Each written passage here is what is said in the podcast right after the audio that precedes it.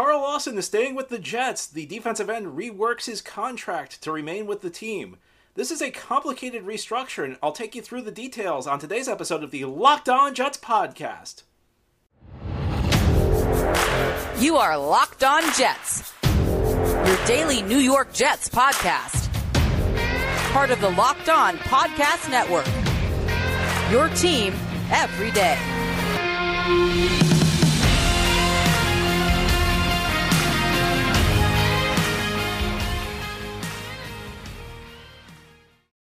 Welcome, this is the Locked On Jets podcast, part of the Locked On Podcast Network, your team every day. It's Thursday, May eighteenth, twenty twenty-three, and I'm your host, John B. from gangreenation dot com. Thanking you for making this show your first listen or first watch every day. Subscribe to the show for free on YouTube or wherever you get your podcasts so that you'll get new episodes as soon as they are posted. If you enjoy the show and are listening on a podcast source, give it a five-star review, and if you're watching on YouTube, give this episode a big thumbs up. These things help the channel out and help other Jets fans find us. Well, there was some news on Thursday as the Jets and Carl Lawson agree to a restructured contract, so the defensive end remains a member of the New York Jets. I figured he was going to remain a member of the Jets. It was a bit up in the air because the Jets could have realized quite a bit of cap savings by letting Lawson go. And this is one of the most complex restructures I've ever seen. So let me take you through the details of this, uh, of the new contract. Lawson previously was set to make fifteen million dollars this year. So the Jets have reduced that. Lawson agreed to a pay cut. It reduces his salary to nine million dollars. And for whatever reason, the media is reporting eight million dollars is guaranteed, which is irrelevant. It's nine million dollars. He's going to be on the team. So I have no idea why people are trying to act like there's eight million dollars. It's nine million dollars. It's a million dollars. So it's not like it's that big of a deal. So Lawson takes a six million dollars pay cut. There is an opportunity for him, based on playing time and production totals, to earn three million dollars of that back in incentives. So Lawson co- goes from fifteen to nine, but he can make three million dollars back. So he could, if he hits his, his incentives for playing time and production, he could get that back to twelve million dollars. However, despite the, despite the fact that he took a six million dollars pay cut, the reports are all that the Jets saved twelve point seven million dollars against the salary cap. Now, as a fan of the N F L, you probably know the salary cap is complex. There are lots of different ways you can manip- manipulate numbers, but one thing I can tell you is that you don't save twelve point seven million dollars by cutting a player's salary by six million dollars. That doesn't add up. That's just common sense. So when they reported that Lawson was taking a six million dollars pay cut and the Jets saved twelve point seven million dollars against the cap, you knew that there was another element to this, because as complex as the cap is, if a player takes a pay cut, his cap number goes down by exactly that amount. So that took the that took Lawson's cap number down six million dollars, going from uh, fifteen to nine. So he, if the Jets are saving twelve point seven million dollars overall, that means there's another six point seven million dollars that somehow has to be accounted for. And what it was, and we don't have we don't yet have the complete specifics out on what the deal was, but the reports are that the Jets added what are known as void years to the contract, which essentially means that the Jets are kicking that six point seven million dollars to the to future years. So that's more dead money that they're putting on their future cap. It's essentially, think of it as putting money on the credit card, six point seven million dollars or so. And, you know, it may be a little more, it may be a little less when the actual reports come out, but it's in that ballpark. That essentially goes to a future future year's cap hits, and that cannot come off. So that's going to be there no matter what. That six point seven million dollars is not something you can get rid of. And it's kind of along the lines of what the Jets have been doing this offseason. The Jets have really been pushing a lot of this, a lot of their cap hits to future seasons to try and load up their roster for this year, because they did not enter this offseason with a ton of cap space, and they had to clear cap space. I've seen some speculation that this could precede a big trade. I've seen other speculation this could precede a Quinnen Williams contract extension. In reality, the Jets just needed to clear out cap space because they did not have enough to go into the season with, in part because they still need to rework Aaron Rodgers' contract, unless Rodgers is going to play at one point one million dollars for this year, which I don't think he will. I don't think. I also don't think Rodgers. Rodgers is currently slated to make one hundred seven million dollars next year, and that's not a that, that's not me misspeaking. He's slated to make one hundred seven million dollars in twenty twenty-four. So if you're thinking this through, is Rodgers going to make one point one million dollars this year? Is he going to make one hundred seven million dollars next year? No. You would think that a lot of that one hundred seven million dollars is coming to this year. And the Jets needed to clear some cap space to make sure there was room for Rodgers.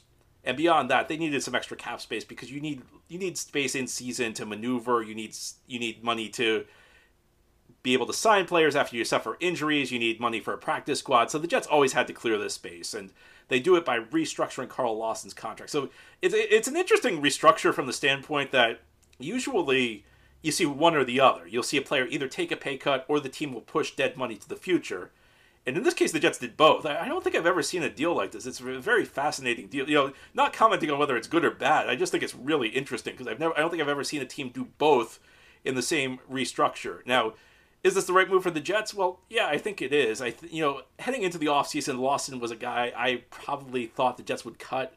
You know, I felt like fifteen million dollars was too much for him, and I think the Jets got him at a more reasonable price now. I think that moving that price tag from fifteen to nine million dollars, that's probably more aligned with what Lawson is worth.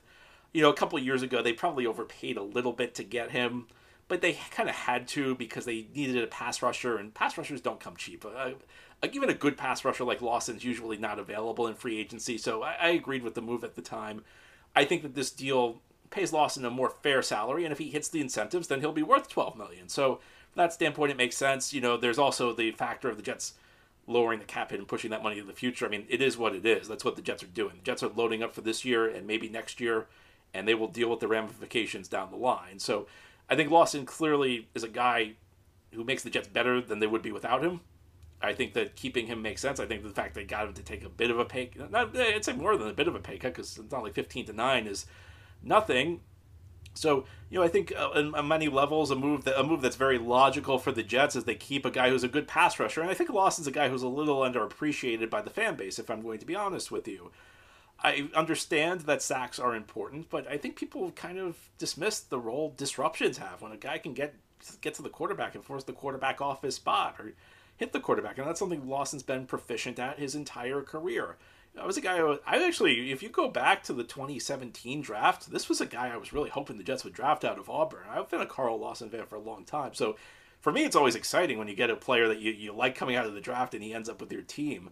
Uh, so, and I think that he brings an element. Look, the Jets want to build this defense around the line. They have an excellent group of corners as well. But I think in Robert Saleh's heart of hearts, he focuses more on defensive line play on his as the cornerstone of his defense than anything else. The Jets like to bring the rotate guys in and out, and I think Lawson's the first among all those guys at defensive end. You know, before the Aaron Rodgers trade, before all of this, I would have said, you know, maybe it's time for Jermaine Johnson to step into a starting role. That's why you drafted him a year ago. But if we're going with the Rodgers route, we're going all in and we're trying to win it this year, then I think Lawson's a guy. Suddenly the, the calculus changes on Lawson. I think he becomes a guy who's really worth it to have in the locker room.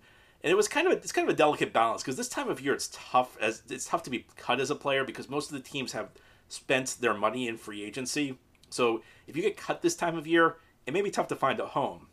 The Jets actually took advantage of this a couple of years ago. They actually enticed Jamison Crowder to t- take a pay cut along along the same lines. It was around this time of year when they essentially made Crowder take a pay cut because Crowder knew if he got cut loose, he would have a tough time finding a team. And they also took advantage of it when Morgan Moses got cut. Moses did not have much of a market because teams did not have much cap space, so he was available. So it's a you know it's a tough business technique, but sometimes it works for you. And the Jets were able to cut Lawson's salary from uh, fifteen to nine million dollars. The other stuff, you know, the void years, the player's always going to agree to because at the end of the day, the player just gets more of more of his money up front. So that's not. But Jets were able to get Lawson to negotiate a restructured deal, and yeah, I think it's a deal that makes sense for both sides because Lawson can still get up to twelve million dollars if he if he hits his incentives. Now, here on the Locked On Jets podcast, we'll continue to talk about the defensive line.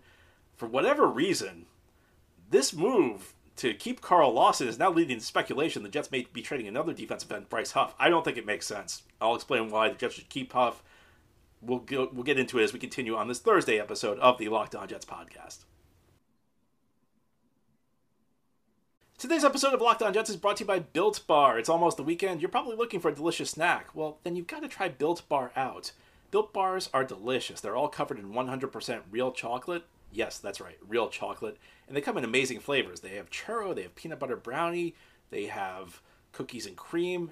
And I'm not sure how Built does it, but these bars taste like a candy bar, but they also maintain amazing macros. And what's even better is that they're healthy for you. Most bars only have one hundred thirty calories and four grams of sugar and only seventeen grams of protein. And now you don't need to wait to get a box. For years, we have been talking about ordering Built Bars at Built dot com, but now you can get them at your local Walmart or Sam's Club. So head to your nearest Walmart today, walk to the pharmacy section, and grab yourself a box of Built Bars. You can pick up a four-bar box of cookies and cream, double chocolate, or coconut puff. Or if you're close to a Sam's Club, go in and grab a thirteen-bar box of hit flavors like brownie batter, puff, or churro puff. And you can always order your favorite uh, flavors of Built Bar online at Built dot com. So lots of different ways to get your delicious Built Bars. Just get yourself some. You can thank me later. Thank you so much for making Locked On Jets your first listen or first watch every day. The Jets restructure Carl Lawson's deal on Thursday. A very interesting restructure from the standpoint that both the player takes a reduced salary and the Jets kick some dead money to the future. I, like I said, I, I've, never, I've seen deals. Most restructures have one of those two elements. It's very rare that uh, they have both. So the, the salary cap nerd in me is re- really excited by this. But one thing that doesn't have me as excited is this has led to immediate speculation by a number of members of the media that it could be a preview to another move, and the move people are speculating about is the Jets trading Bryce Huff. And if you know me, you know that I, I don't agree with these, this idea. I don't think the Jets will. I don't think they should. I don't think it makes any sense because, first of all, Lawson and Huff have two different roles. You know, Huff is a purely situational pass rusher right now for the Jets. Now, I actually would like to see Huff's snap total increase because he was so good last year. I mean, Bryce Huff was one of the unsung heroes, not just of the Jets. He's one of the unsung heroes of N F L pass rushers. He's a guy who really did not generate much attention, but he got pressure on about on over twenty percent of his pass rushing snaps last year. Now, there's a caveat to that. It was a limited sample size, and he only typically played, I think like ninety percent of his snaps were passing down. So he only played in obvious passing situations. That makes it a little bit easier from a couple standpoints. First of all, you don't have to worry about playing the run. You know, normally if you're if you're on the defensive line, you have a gap assignment, you got to fill in, you know, you got to make sure they don't hand the ball off because you could run yourself out of the play. If you if you rush far up the field, you may run yourself out of your assignment and you could leave a huge gap open for a back to run through. You don't have to worry about that if you're only playing on passing downs. The other caveat to this is that when you play a limited number of snaps, you don't really need to conserve your energy as much. If you're playing seventy percent of the snaps, you know, you gotta you gotta pace yourself a little bit, whereas you can go all out when you're only playing a handful of snaps. So those are caveats that need to be thrown in there. If you increase Bryce Huff's snap total, that rate may go down. He may not produce pressures at a twenty percent clip. However, I don't care what your playing time circumstances are. If you are producing pressure at twenty percent of the time, uh, twenty percent on twenty percent of your pass rushing snaps, you have done an excellent job rushing the passer. So even if it goes down, I, I don't think it's sustainable to keep it at twenty percent if you're playing a more a more diversified set of downs. It, it's un, it's indisputable. His efficiency would go down, but he's still getting to the quarterback at a pretty high rate. And I look at this, he's a twenty-five-year-old guy. He's a guy with homegrown talent, a guy the Jets developed as an undrafted free agent out of Memphis in twenty twenty, a class that, you know, really did not get much out of the best. And this was this is like the shining star of your class. This is the one guy who's really panned out for you. To me, this is the type of guy you don't just keep. I think you should extend him. I said this earlier in the offseason that to me, this is exactly the kind of guy who should be willing to take an extension for a couple of years because, first of all, he's an undrafted free agent, so he hasn't really made any money in his career. He's still a year away from hitting the open market. And he's not a big enough name that he can really afford a bad season. And I'm not sure he's a big enough game, name that people really appreciate how good he is. So all these things line up to say, make me say, the Jets could probably get him on a reasonable contract, on a contract that's a bargain. So let's forget about this whole trade him stuff. And I know the Jets have a lot at the defensive end position, but that's what you need in Robert Saleh's defense. Saleh likes to rotate his guys in and out. He likes to be able to, I, I mean, to be honest with you, I think that if Saleh had a choice, what he would want to do is he'd want to like rotate these defensive linemen in like like they were hockey players, you know, just have a one line go in after another. Now that's not feasible when you have like Quinn and Williams at one defensive tackle spot and you drop to the Jets backups. I mean, if I think I think in Saleh's world he'd want to have a lot of Quinn and Williams as, and you know, so Quinn and Williams has to play more snaps because he's so much better than everybody else.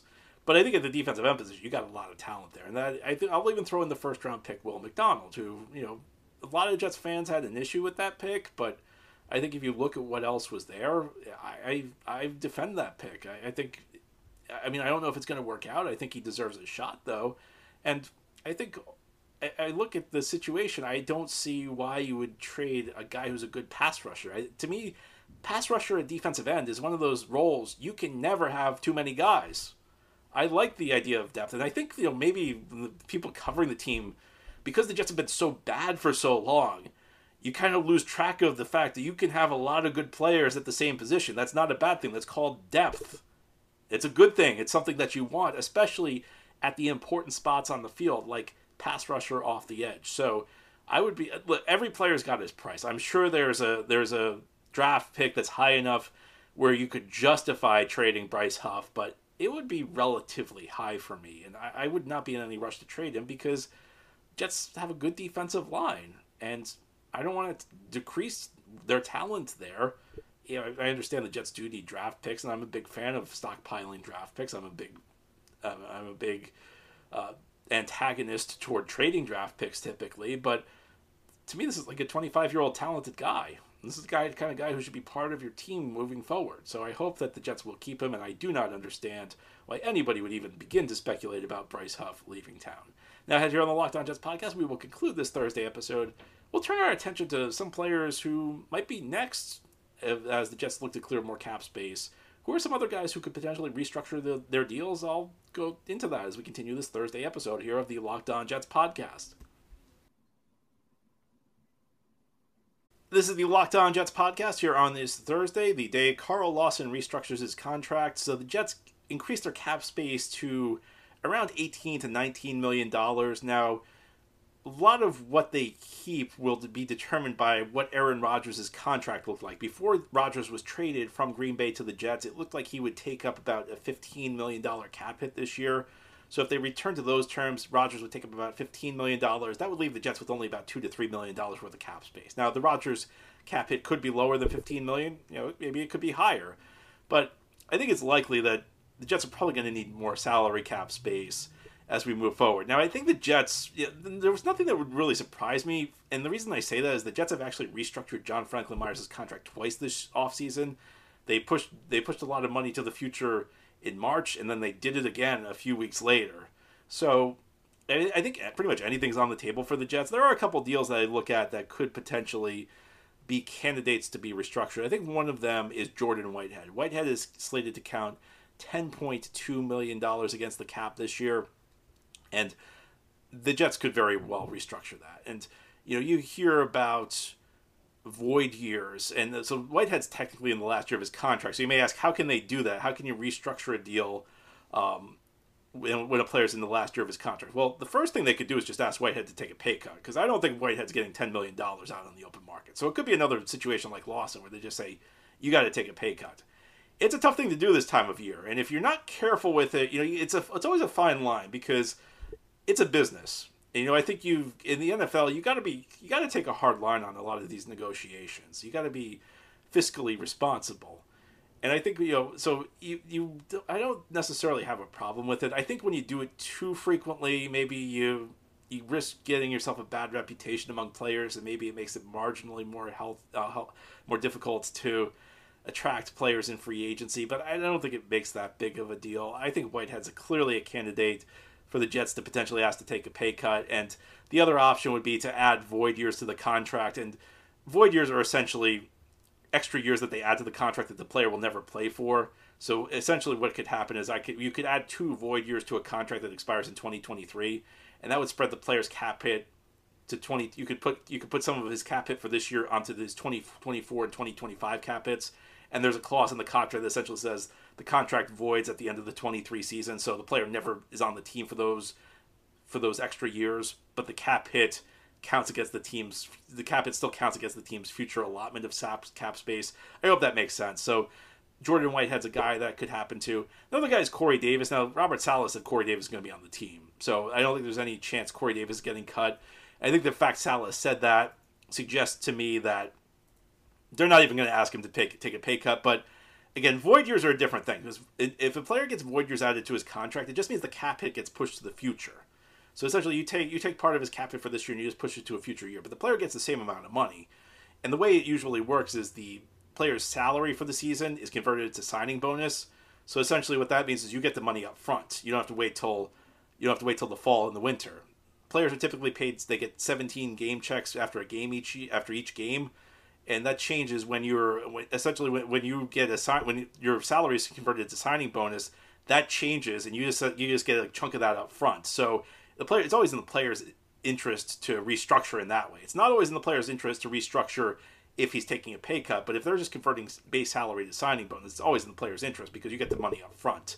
So Davis is those are the next two guys I would look at to see the Jets potentially try and clear out more cap space, because they're probably going to need to, unless Rodgers is playing at a much steeper discount than he would have otherwise. You know, if Rodgers, unless Rodgers is coming in below that projected fifteen million dollars cap it that he had before the trade, Jets are going to need to clear out more cap space because they just don't have enough right now. So those are the two guys I'm watching.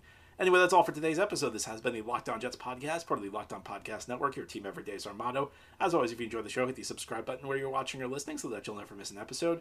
If you enjoy the show and are listening on a podcast source, please give it a five-star review. And if you're watching on YouTube, give this episode a big thumbs up. These things help the channel out and help other Jets fans find us. Have a great Thursday, everybody. We'll be back tomorrow to close out the week.